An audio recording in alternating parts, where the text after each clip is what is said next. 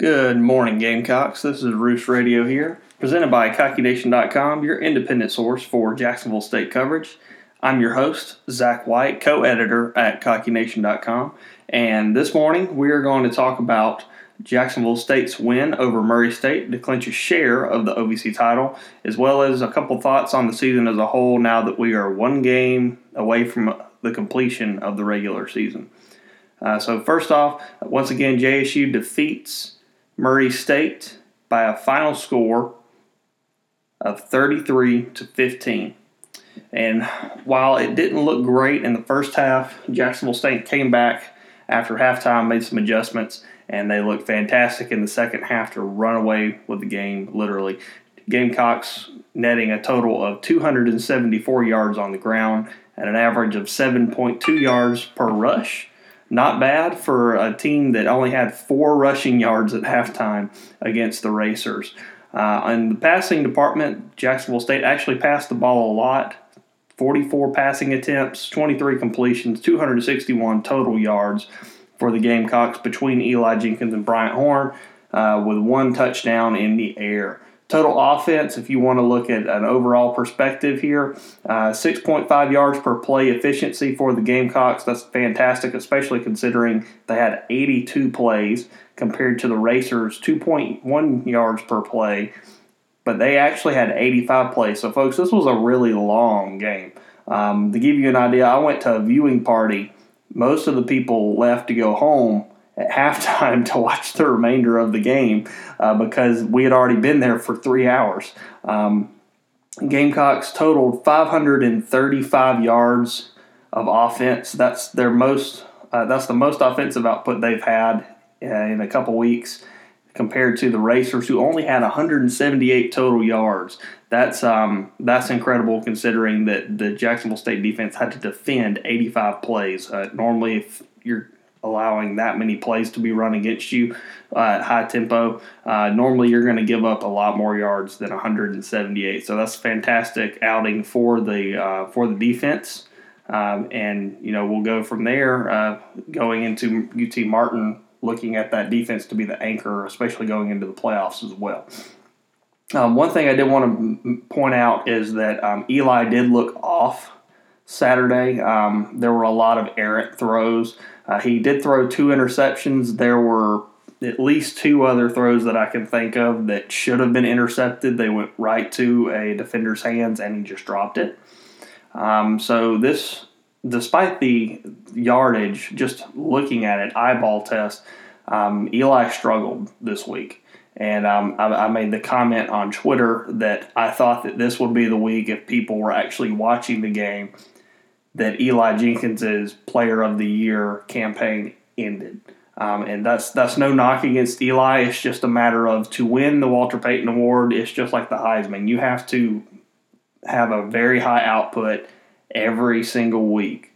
Now, I, I do believe that as far as most valuable player to a team, Eli is right up there with anybody um, because without him, this offense does not move at least not at the pace that it does when he's playing. Um, but I do believe that if you were looking at everything on paper, the way how his statistics have been trending uh, downward, and just looking at the eyeball tests, uh, he's he is banged up right now. I know that. Um, I think that at this point we can pretty much say that it's Cooper Kupp's award to lose from Eastern Washington, uh, and you know, I, I still see him as likely being a back to back Payton Award winner. Um, also, one other thing uh, injuries. Um, Roc Thomas did not enter the game until the second half.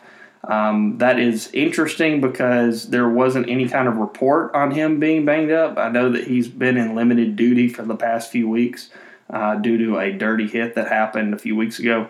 Um, but when he did come in, he was on fire. He actually was the player that kind of sparked the offense and got them going in the second half that led to the success on the run on the ground game. Um, and you know, he if I'm looking at his total yards for the game, and again, this is really only one half.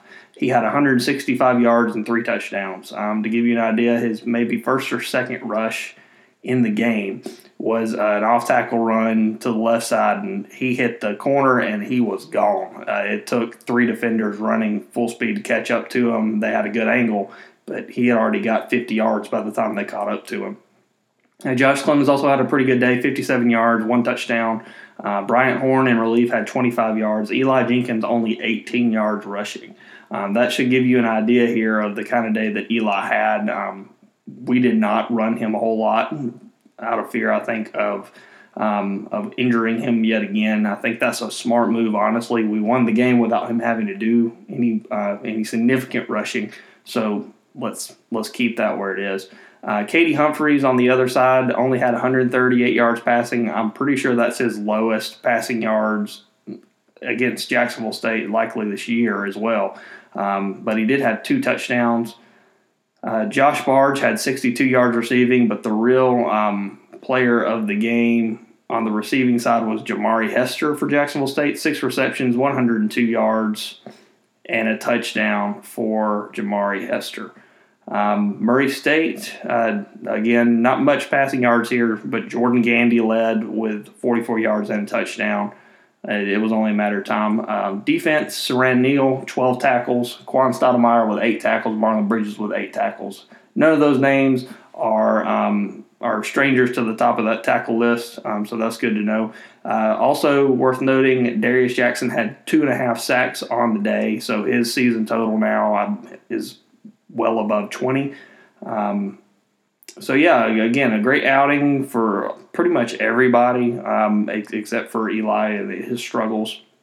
But we're going to chalk that up to um, we're going to chalk that up to an injury. So we're going to give him a pass there. Um, but overall, though, a good outing. Uh, Dean Kelly in the punting game averaged 36.2 yards. That's higher than what he's been doing. Um, he had two punts that went over 50 yards and two punts inside the 20. So the punting game looked good. Um, as far as the return game goes, Josh Barge was pretty much kept from returning. I think everybody's figured out that they're just going to kind of squib kick to him and not let him do anything.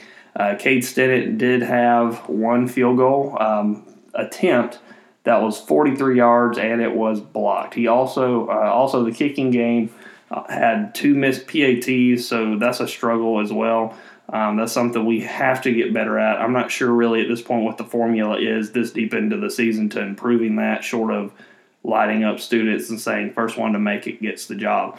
Um, I know that you know these guys have the, these guys have had records before where they have went in and they've done well, um, but this year I don't know what it is. I don't know if it's mojo or what, but um, we've regressed once again in the kicking game this week, and that's something that will eventually burn us.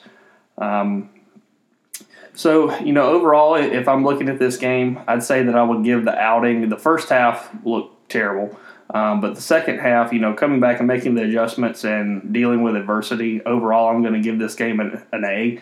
Um, the defense looked solid throughout the game, and the offense, once they made the necessary adjustments by the coaching staff, uh, they started moving the ball pretty steadily, and everything looked fine there. So um, overall, again, a good game for the Gamecocks. They win their third straight OVC title, or at least a share of it. And next week's game against UT Martin will determine if they are the outright winner of the conference yet again. If UT Martin wins next week, they do get the tiebreaker in the OVC, and they will get the automatic bid into the playoffs. Jacksonville State undoubtedly will be an at-large team if they do lose, uh, but I would expect them to drop down in the seedings and lose home field advantage if they do not win. So there's still a lot on the line this upcoming week against UT Martin.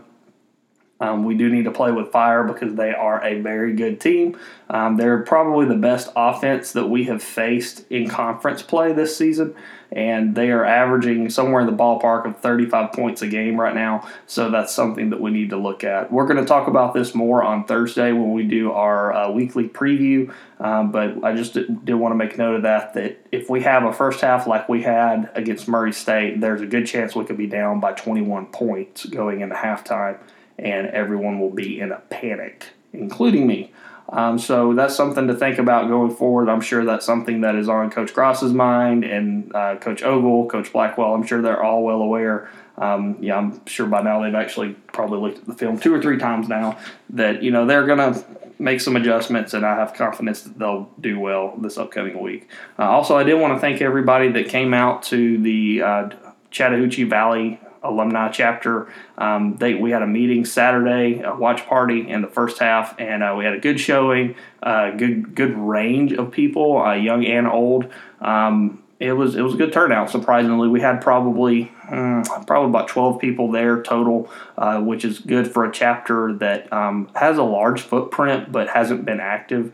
Um, when I was speaking with um, some folks from the Alumni Association, um, they they're saying that there's around 900 folks in the Chattahoochee Valley area, and that encompasses pretty much everything from Tuskegee to Lafayette to Columbus. If you make a big triangle in that area, Lee County has a lot of people from Jacksonville State, but you don't see it much because most of them are wearing Auburn gear. Shame on you.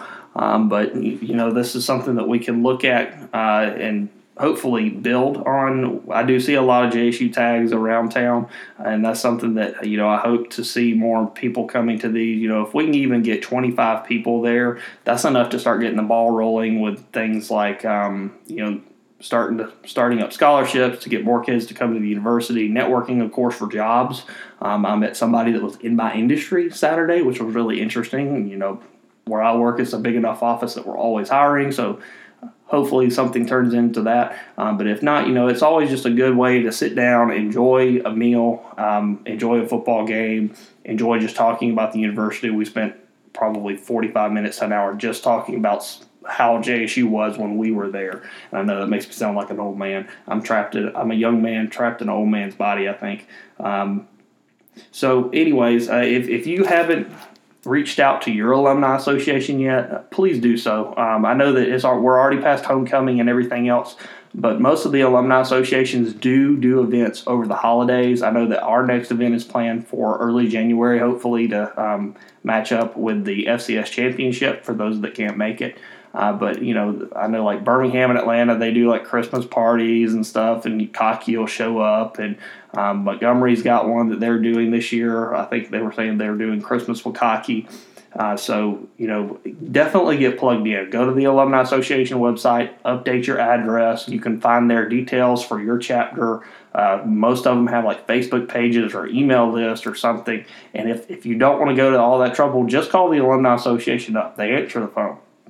Uh, Casey and Alan and all them folks up there are great folks.